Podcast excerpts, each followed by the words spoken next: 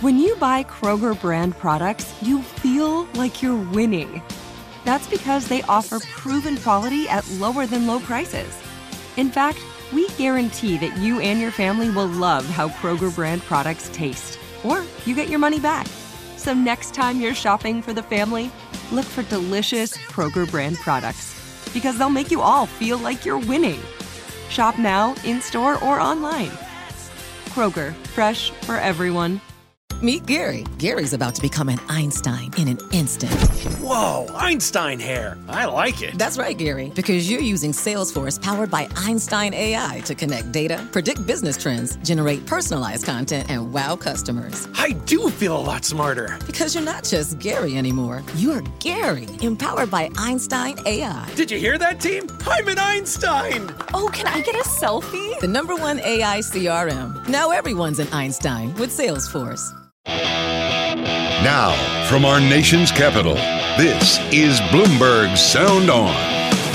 I'm a little bit unimpressed of the discipline and the training level of the Russian forces. As bad and as horrific as this is, we want to make sure that we do not see an escalation. Bloomberg Sound On. Politics, policy, and perspective from DC's top names. My sense is that commodity prices will remain very high, elevated, certainly over the next few months, probably the first half of the year. Do Republicans want to give Democrats a victory on getting tough with China? On a political basis, the answer is no. Bloomberg Sound On with Joe Matthew on Bloomberg Radio. The war in Ukraine plays out on the split screen, with diplomacy continuing on one side, even as Russia intensifies its bombing campaign on the other. At some point, we will be left with just one. Welcome to the fastest hour in politics with a blizzard of headlines from Washington and around the world. We're going to go through them all and have the latest for you, as always, here on the fastest hour in politics. We'll discuss it all ahead with former Secretary of Defense Mark Esper. Senator Joe Manchin says he's a no on Sarah Bloom Raskin. The White House says it's standing by its Fed nominee. We're going to get the view later this hour by Sarah Binder, Fed specialist and senior fellow at the Brookings Institution. And we start the week with our signature panel. Bloomberg Politics contributors Jeannie Sheehan Zaino and Rick Davis are with us for the hour. Talks continue between Ukraine and Russia, but so does the fighting. With the shelling of residential areas around the capital of Kiev now and all over the country, now almost 5 million people displaced. National Security Advisor Jake Sullivan opening talks today with China's top diplomat. They met in Rome for seven hours. The last meeting I read was six. Today they hit seven. Following reports that Moscow asked Beijing for military assistance in Ukraine, something the Russians were quick to deny this morning. But State Department spokesman Ned Price today says the U.S. raised concerns in that meeting. Here he is the National Security Advisor, uh, our Assistant Secretary, our delegation uh, met with Yang Jiechi and his delegation to precisely uh, make clear our concerns uh, and to be very candid uh, in terms of uh, the implications. But the administration will not detail what the potential implications are or could be. And that is where we begin today with former Secretary of Defense Mark Esper, who will soon be out with a book about his time at the Pentagon called Sacred Oath Mr. Secretary, thank you for being here. Is the U.S. trying to keep China out of this, or does the administration hope to use Beijing to help end this war? Well, Joe, first of all, good to be with you. And I think to answer your question, we would love to have China on the side of the West in this uh, in this conflict. Yeah. But uh, unfortunately, I don't think we're going to see that happen. There is a strategic partnership that has emerged over the years between Moscow and Beijing. Uh, this invasion of Ukraine by uh, Russia, however, has p- placed uh, China in somewhat of an uncomfortable position for reasons we can discuss. But I, as much as we'd like to have China on our side, I do not see it happening. I'm sure you heard Russia hit a Ukrainian military range over the weekend. It's only about 15 miles from the border of Poland, Secretary. The administration continues to promise severe consequences if Russia hits NATO territory.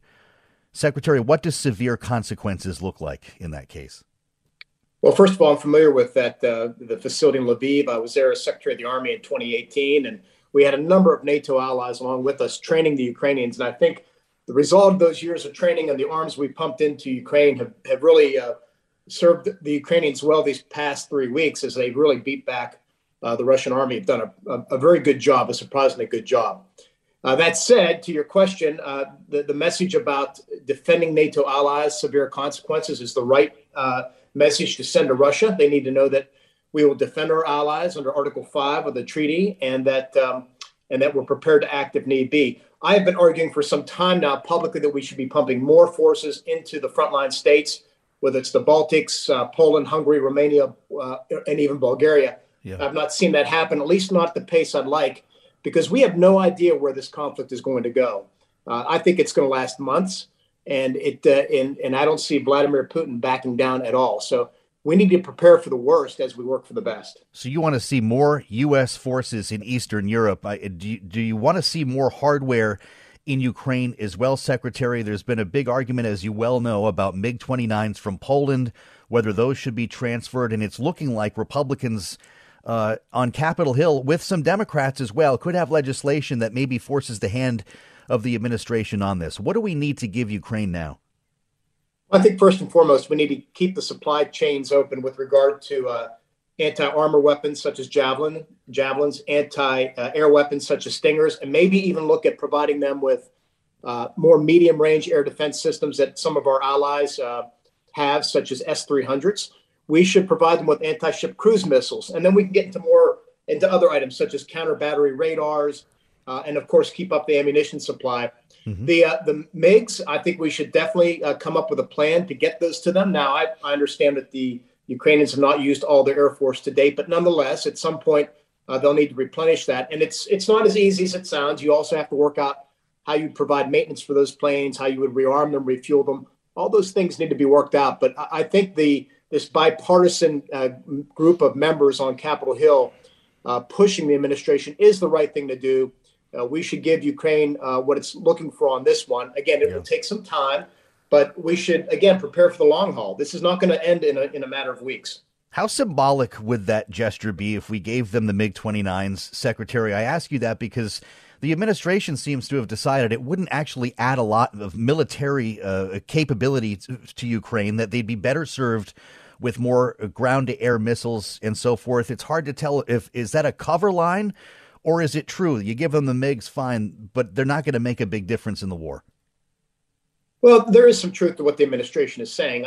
If you look at the these indiscriminate attacks that are being levied on Ukrainian cities, most of them are coming from rockets, cruise missiles, and artillery. Yeah. So they're not necessarily the majority is not happening from uh, uh, airstrikes. Um, so I think that's why I argue we need to provide anti-aircraft defenses, counter battery radar that can shoot back at at uh, uh Russian artillery. That said, at some point uh, the uh, Ukrainians may want to go more on the offensive and take use their own aircraft in airstrikes against um, Russian cruise missiles artillery positions. So in that sense, it makes it, it makes more sense. It, it's more logic. So there's truth on both sides of this. That's why I would not take this off the table. I think we should work toward it because I see this being a long fight. This is not something that's yeah. going to end in a matter of days. What does the playbook uh, look like right now, Secretary? I know that you don't hold it in your hands, but you have a sense of the, the, the deliberations that go into a conflict like this. I'm sure the U.S. has any number of scenarios that have been mapped out here, but are forces in countries like Poland, since we're talking about that, who are near the border, are they equipped with a range of options to act immediately if, in fact, Russia did cross the border? And, and what do those options look like? Well, that's why I argue that we should bolster our forces in those countries, uh, both to deter Russia and to reassure our allies. Again, in the Baltics, the Pol- uh, in Poland, in Romania, etc. And then, if need be, if, if we end up deciding that for we need to do a uh, no-fly zone, at least we'd be in position to do that. Yeah. Which means not just having aircraft, but you have to have air defense systems.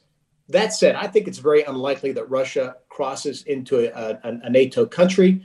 Uh, I, I, could be wrong, but I think it's unlikely. I think they're in this slow grind to try and seize Kiev and other cities. Um, they clearly have not met uh, Putin's timeline. And I think we're going to continue to see this encirclement followed by bombardment, followed by the starvation and te- deprivation of the Ukrainian people until uh, Putin is able to decapitate Ukraine. We're talking with former U.S. Secretary of Defense Mark Esper here on Bloomberg Sound On. Uh, you saw firsthand, Secretary, what happens inside the political military establishment when a president starts talking about using nukes. I know we haven't heard a lot about that in the last couple of days from Vladimir Putin, but he he put it out there. Do you think the same safeguards are in place in the Kremlin that we have here in the United States? Well, I, we have extraordinary safeguards. I would hope that uh, Russia's is as, as, as exceptional as ours. But that said, I know Putin has uh, said this a few times. I, I, think it's very unlikely, but we need to take him seriously, and we need to be, be prepared to react to that and send all the right messages behind the scene uh, that, that that would be the wrong way to go. Again, I, I think it's highly unlikely, but we should take whatever precautions make sense without uh, being provocative. Well, this country saw an instance uh, in which, at least we heard after the fact, the military establishment was concerned about then President Trump's uh, access to nuclear weapons. Is there anyone around Vladimir Putin who's at that level? I just can't speak to their command and control system. Those are yeah. very intricate and sometimes classified uh, ways, both mechanically and the chain of command by which it happens. Uh, again, I think from my, my, understanding in the past, they've had uh, fairly good systems uh, with regard to command and control, but th- those are the things we need to understand and explore. Secretary, the role of NATO has uh, has almost been redefined, certainly reestablished uh, by this war in Ukraine. I wonder how important you consider that alliance, and if you think that former President Trump was actually uh, authentic in his threat to pull the U.S. out of the alliance, and what impact that had on Vladimir Putin's worldview. Look, I think NATO is exceedingly important. It's the it's the uh, greatest alliance, military alliance in history. I served in NATO when I was assigned in Europe in the uh, early 90s as an Army infantry officer. So it, it's done uh, it's done great things in the past. I think uh, this is an unfortunate way by which to rejuvenate the, the alliance, but it, it is happening. Uh, I, you know, when I was Secretary of Defense, I pushed to implement uh, implement our national defense strategy, which which part of which was strengthening our allies and partners and making NATO more ready to deal with what I saw, what we saw, as the two greatest uh, threats facing the United States, which yeah. are Russia and China. And those two threats remain, by the way. And as I said earlier, we only see those two countries, Moscow and Beijing, the capitals, coming together in, a, in an alarming way. Mm-hmm. The narrative, though, uh, Secretary, is that Vladimir Putin has helped to to unite NATO. Has Joe Biden also done that? Yes, I, I think it's fair that uh, both men have in one way, shape, or form. I, I said before uh, the Russia actually invaded that Putin had already failed because he had managed to better unify NATO. He had managed to put more uh, uh more NATO forces on NATO frontline states, and he was unifying Ukraine in a way that he was pushing them more to the west. So I think he's lost on those three counts. The other thing I'd add is the big the big change here is not the increasing unification of NATO. That's important, but also yeah. the major turnaround that has happened in Berlin in terms of how they plan on spending more defense dollars, yeah. how they seem to be abandoning an, a, a, a policy toward Russia, Been which like is based solely on economic engagement. So. Mark Esper, former SecDef, U.S. Secretary of Defense, many thanks to you We'd love to talk to you again when the book comes out. He thinks this goes on for months. We'll ask the panel next. This is Bloomberg. Face it, your business is unique. It faces challenges and risks that are specific to your industry and to the skills you and your team bring to every challenge. You need experienced insurance professionals. The Hartford accepts the challenge.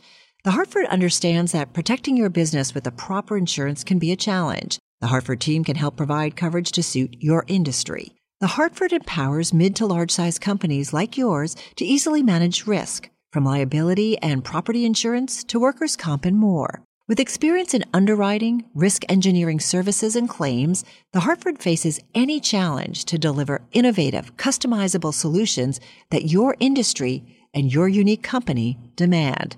Let the Hartford help protect what's unique about your business. Learn how at thehartford.com. Johann Schmiegel, you've got the world's highest IQ. Yes, 247. Wow. Did you know that thanks to Salesforce with Einstein AI, everyone's smarter? Now everyone's an Einstein, just like you. But I'm the smartest. Not anymore. With connected data and trusted AI, everyone can give customers experiences they've only dreamed of. Oh, look, here's a few Einsteins now. Hey, hi. Hola, amigo. Everyone's an Einstein? It's okay, Johann. Let it happen. The number one AI CRM. Now everyone's an Einstein with Salesforce. This is Bloomberg Sound On with Joe Matthew on Bloomberg Radio. Did you hear President Zelensky has a date with Congress Wednesday morning, 9 o'clock? will address Congress virtually, according to a statement from Chuck Schumer and Nancy Pelosi. Came out this morning, and you wonder if he asks again for those fighter jets. Let's assemble the panel now with Bloomberg Politics contributors Jeannie Sheehan Zaino and Rick Davis, and so much to talk about. Jeannie, I'll start uh, with you where we started with Secretary Esper, and that's the role that China is playing in all of this. It's been this sort of quiet, tacit approval until today. Seven hours in a room with Jake Sullivan. Uh, is this the last time we hear from Beijing on this? Where is this relationship going? You know, I thought it was a good sign that the meeting was held, and I hope that they would continue to talk. But listening mm-hmm. to Secretary Esper say, um, you know, he, he, doesn't see China coming to our side, um, you know, that was one of many things he said that I found particularly chilling. Um, you Is know, the point to keep them uh, off sides, though? How about just stay neutral? Well, stay neutral, or the way I, I sort of would play it out is they'll try to play both sides against the middle. They would, won't want to move away from the West totally because of their economic relationships, but they also certainly, you know, the, these uh, two leaders themselves are very close and they've signed this agreement. So I don't think they're going to necessarily move away from Russia in any concerted way. So I thought they'd play both sides against the middle. I think that's what we might see. But, you know, uh, I, I hope the talks continue, but, uh, you know, we didn't get any assurances out of this meeting for certain for sure. Rick, what gets accomplished in seven hours? To think of the the number of various angles they could have dealt with here, are you encouraged by that? Uh, you know, look, I'm not encouraged by anything that China has done, you know, since before the uh, Olympics, including hosting uh, Vladimir Putin as his one big official guest in the world, yeah. Uh, knowing that uh, he had planned an invasion of a peaceful nation uh, while he sat there grinning at the Olympics. So, I mean, this just shows incredibly bad behavior for a country that wants to be taken seriously uh, beyond its borders. And so I think, you know, my hope is that Jake Sullivan uh, addressed that and told him that uh, there are a lot of things that the Chinese uh, want to be able to do around the world. Uh, their economy is completely predicated on trade. And, uh, and if they uh, continue to support the Russians in any way, economically or militarily, mm-hmm. uh, including shipping weapons to Russia, uh, then, um, then I think there's a likelihood that the dreaded secondary sanctions may come into play. You know, sanctioning those countries that, that, that participate uh, in uh, programs that would aid Russia. And that could be incredibly detrimental to a fragile Chinese economy. Well, that would be that. That's not something that China uh, obviously wants here, Jeannie. We're going to really test uh, China's reliance on the West economically, right? If all of these countries stop doing business with Beijing, uh, there's a big problem in China. Yeah, I, I, mean, you can't imagine at this point that that's what China wants or where it is headed. You know, I, I, don't know how many Americans pay attention in the last few years, but let's not forget how close these two are. You know, Xi Jinping famously described Vladimir Putin as his best friend when they mm. met. He said in six years they've met 30 times. So this is a deep relationship. But that said, the fact that I hear you chuckling, Joe Matthews. I just, you know, Vladimir is a best friend. I just wonder how he thinks. It, it, it's a pretty tough one, right? Yeah. But but you know that said, it's a bad sign that Russia is turning to China for help at this point. It shows how badly this has gone for them, if that's indeed the case. And to your point, this would be devastating for China's economy. And let's not forget, they're also dealing with a COVID surge at this point, closing down a major city as well today. So you know they have a lot that to, at risk. And again, I don't see them risking it for Putin or Russia in any concerted way that would make the West turn away from them or sanction them, as Rick was talking about these secondary sanctions. But again, this is a deep, deep relationship, and there may be a point where they need to take sides. Rick, how far does Vladimir Putin push it toward the Polish border? 15 miles, as we just discussed with Mark Esper. He's been there before. This is not some far flung location. Uh, you get a little closer each time. I know we've said you have to cross the border, but at what point does this become a real worry for NATO as a military problem? Oh, I, I think we should not delude ourselves. Vladimir Putin wants Russian soldiers on the border of Poland, on the border of Poland, not within five miles, not like, you know, you can see him through binoculars. Yeah. He wants his guys on the border. You can't come into Ukraine unless you pass a Russian checkpoint. Uh, I mean, this guy is playing for keeps. You know, this is not like what he says, which is some kind of liberation from you know Nazis in the Ukraine. This is I want to own Ukraine. Yeah. I want to run Ukraine. I want to make Ukraine a vassal state, and I want to be butt up against NATO uh, countries because that's where he thinks the next front's going to come. Do we let that happen, or do we have to establish some kind of a DMZ in Poland?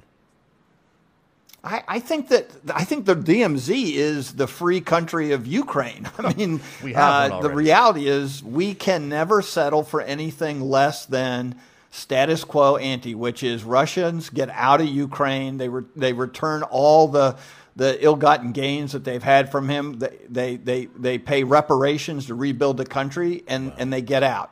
And we have to put enough pressure on on Putin's administration, and there's no not nowhere near enough of that pressure on today to accomplish that. There've been questions about supply lines, Jeannie, not just if we give them the MiGs, but we're putting a whole bunch of material into Ukraine all the time, and it was thought that this may have been trying to target uh, that area. The military said that's not it.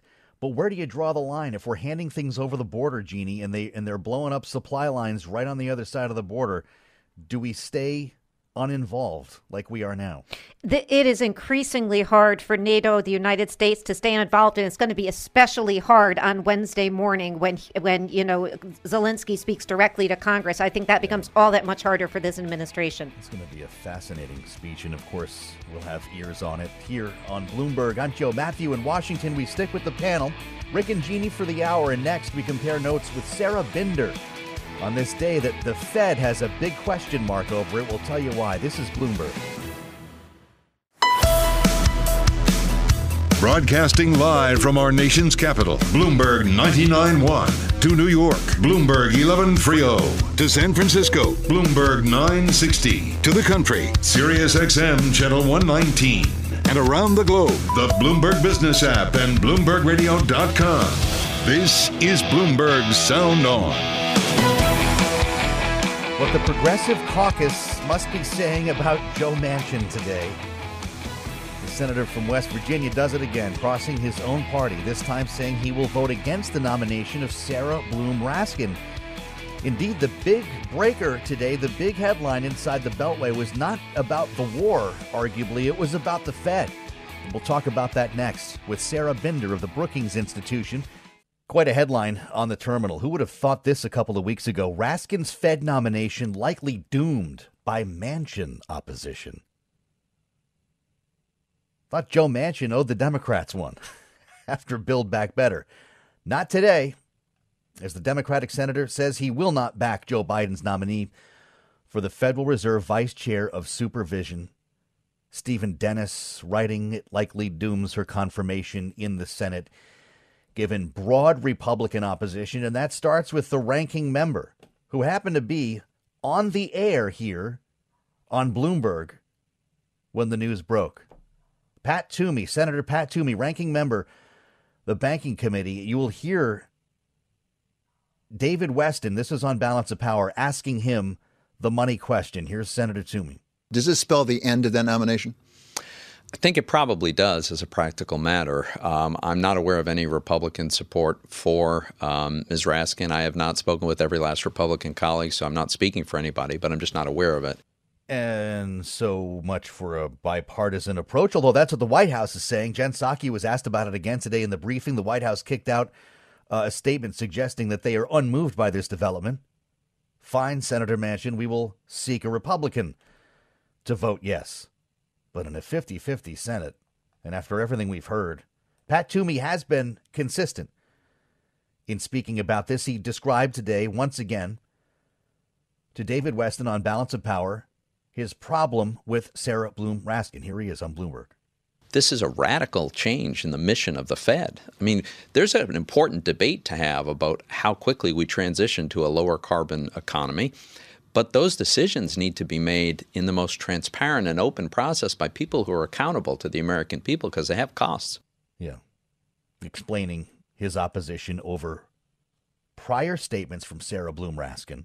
You heard this all come out in the confirmation hearing about her views on fossil fuels and how, at least some time ago, believed that they might have limited access to banking, for instance, as we try to transition to renewable energy. I want to bring you back here. If we can go back to February and that confirmation hearing, let's just bring you into the room. This is Senator Pat Toomey with Sarah Bloom Raskin herself. Are you saying you no longer hold these views that, that you've stated about allocating capital as a result of your perception of this risk? My views have, have been consistent, Senator. Um, the Fed should not pick winners and lo- losers. They should not be exposing taxpayers to undue risk.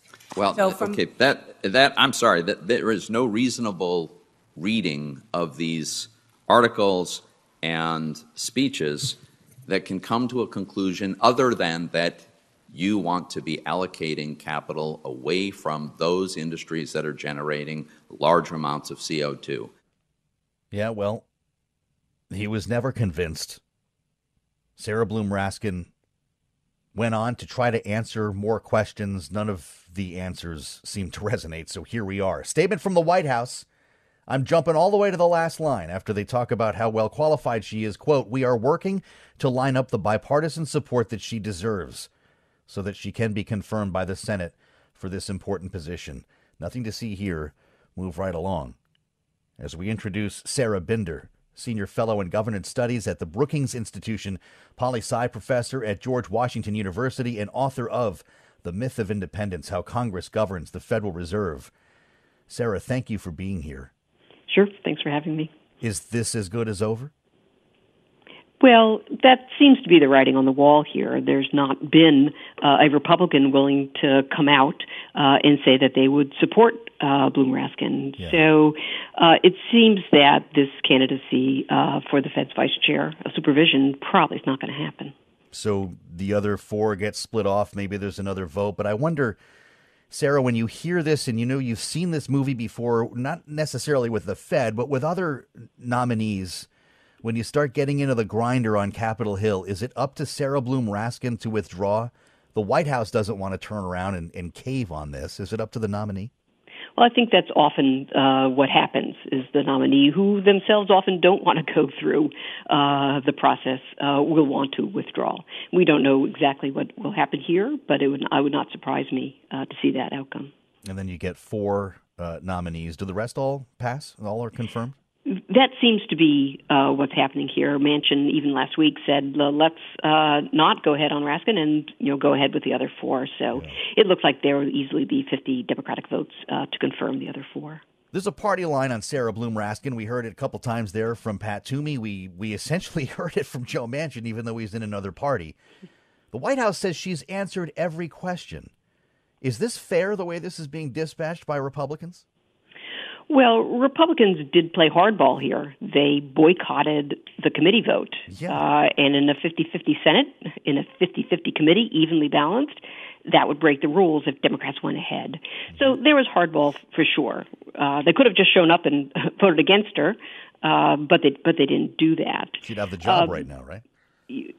Pardon? Although I guess Joe Manchin would have stopped that from happening. For sure, that would have likely would have happened before uh, or at a confirmation vote uh, on the floor. So, I mean, the issue here, I think, more generally, uh, is she was accused by Republicans of really sort of that she would be a rogue regulator, even though she has a career of public service uh, behind her, right? Even as high as the deputy treasurer. Including on the Federal Reserve, which is one of the real ironies here. Absolutely. Uh, so, okay, minute left here, Sarah. We've got a Fed meeting this week. The White House is telling us that the Fed is essentially working with one hand tied behind its back in the fight of our lives against inflation. Are they right? Well, the the Fed, I think many believe it's behind the eight ball, uh, and it has, as it said, it's got to start tightening. Uh, but it's not so easy, given supply shocks, uh, demand uh, from from, uh, from Americans. Um, it'll be hard. Uh, they want to avoid a recession, uh, but also they have to kind of prepare us, I think, for potentially higher levels of inflation um, than we've been used to. How long do you think uh, until the nominees are confirmed and all of these seats are filled? I'll, we'll say the four. Obviously, the president may need to come up with another. But to get these four in place, are we weeks away? Oh, I think we're easily weeks. I mean, the average of late has been several months for these nominees, and they're already two months in. So I'd say a couple months, uh, possibly earlier, but uh, they have to find time on that Senate floor for them.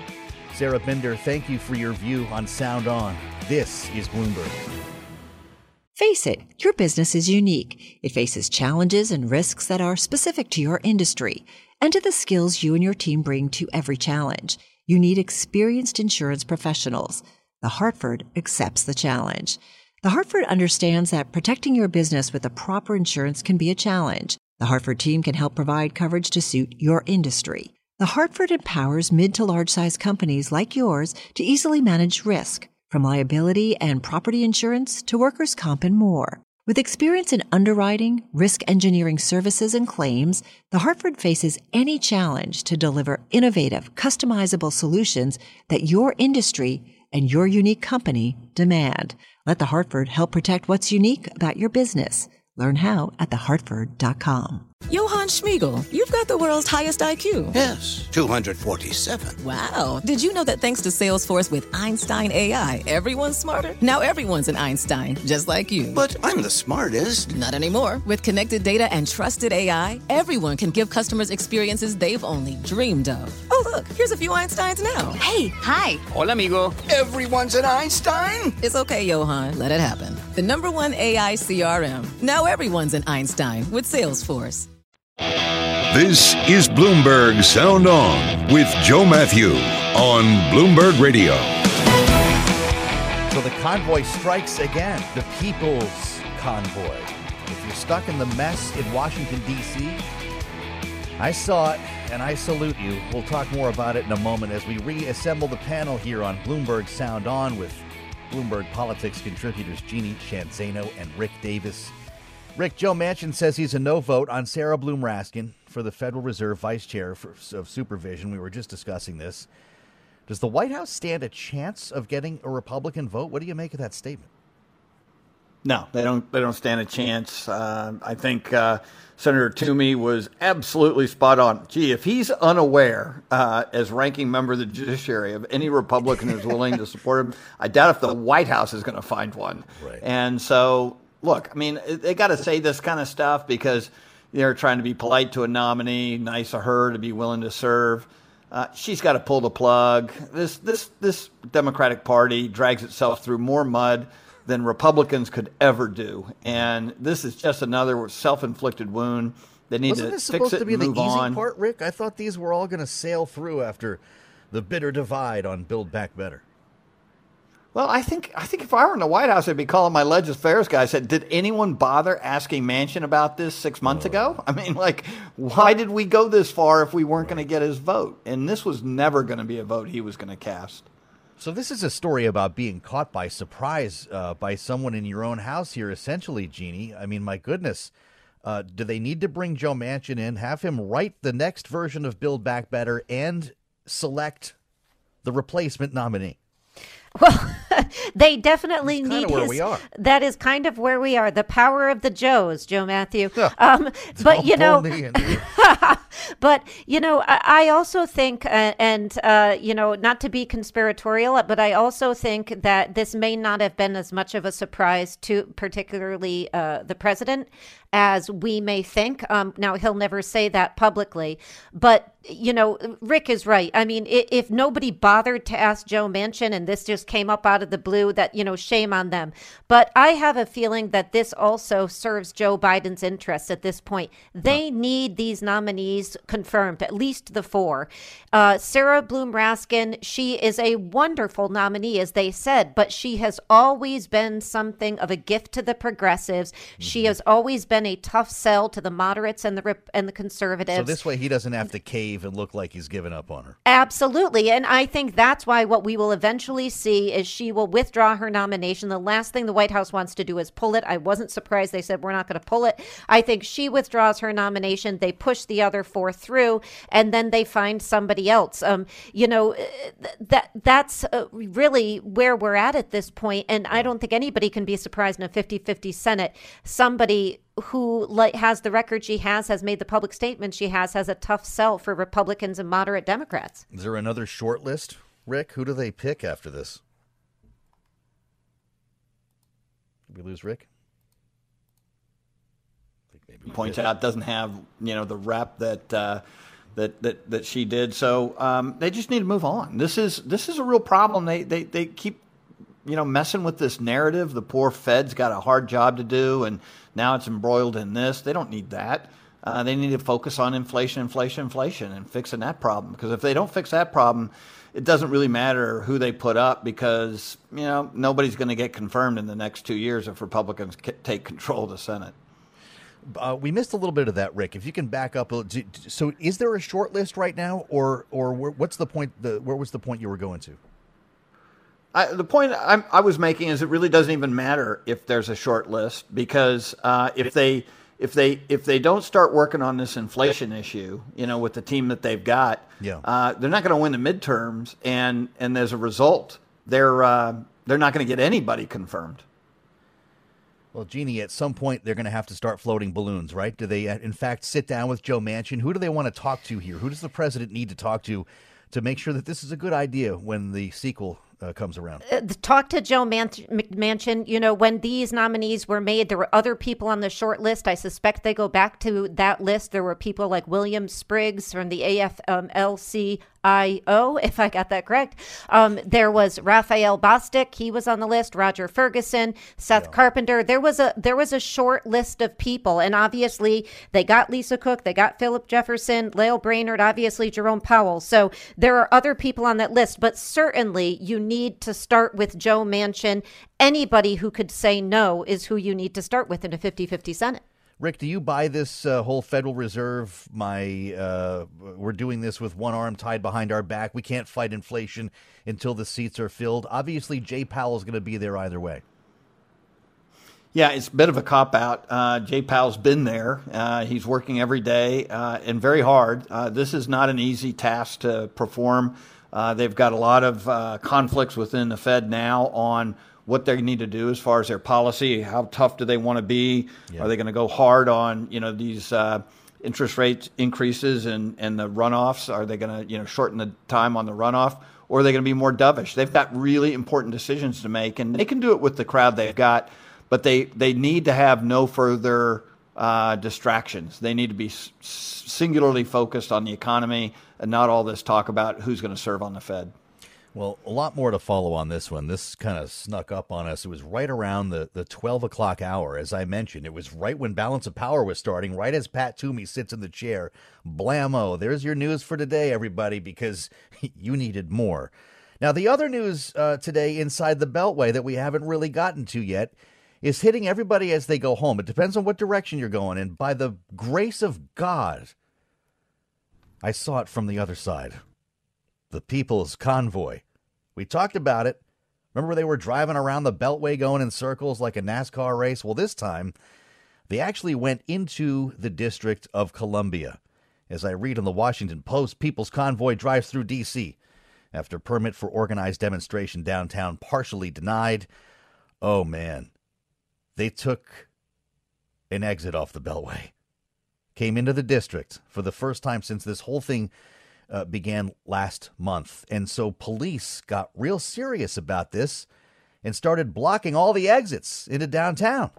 So if you were one of the poor souls who got caught on the 14th Street Bridge or 395 or wherever you ended up across town, you're probably still sitting there Eastbound traffic crawling along a four mile stretch from the Potomac River to the Anacostia right in the middle of the day. It was standstill. You can say crawl if you want. It was standstill when I saw it. Jeannie, my goodness, the People's Convoy managed to actually bring some business to a standstill in the city of Washington.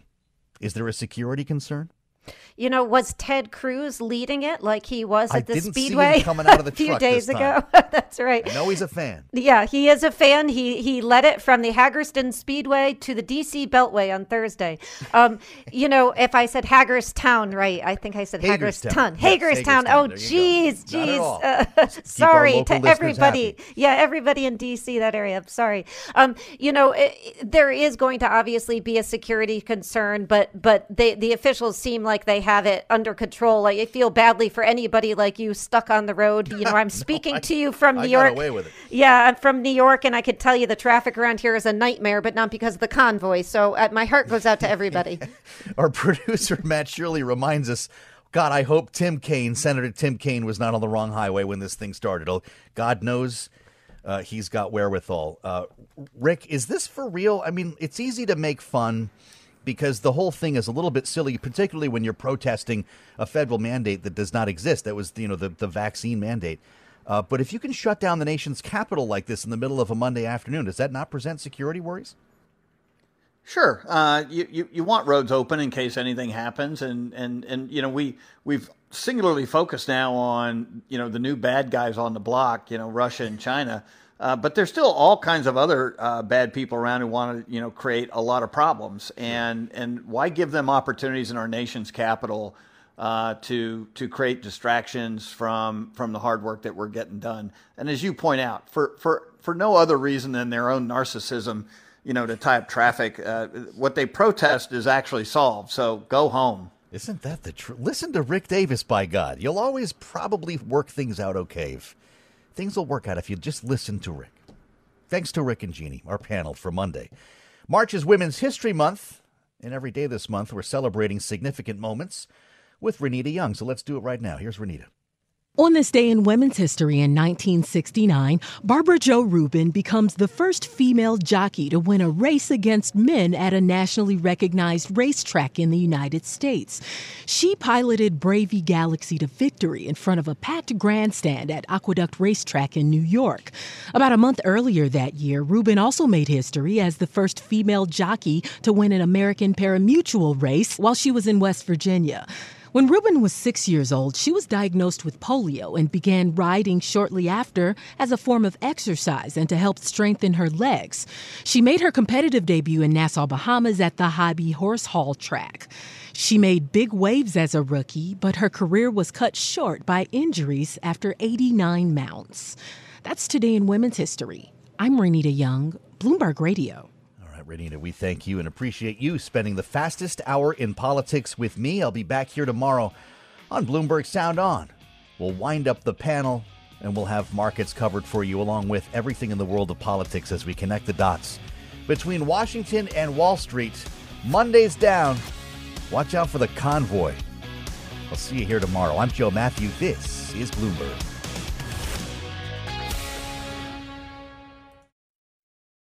Top Thrill 2 is like no other course. Two 420-foot vertical speedways, three launches. All right, let's talk strategy. Copy that, driver. Go for maximum acceleration off the start. Roger that. You've got a short straightaway to push from 0 to 74 on the first vertical speedway. And what about the rollback? Rollback will set you up for an explosive reverse climb 420 feet in the sky so you reach zero G's in total weightlessness. 420 feet of straight-up speed. Let's get it. Top Thrill 2, the world's tallest and fastest triple-launch strata coaster. Get your tickets at cedarpoint.com. The Hartford understands protecting your business with the proper insurance can be a challenge. The Hartford team can provide coverage to suit your industry. The Hartford empowers mid to large size companies like yours to help manage risk, from liability and property insurance to workers' comp and more. Let The Hartford help protect what's unique about your business. Learn how at thehartford.com.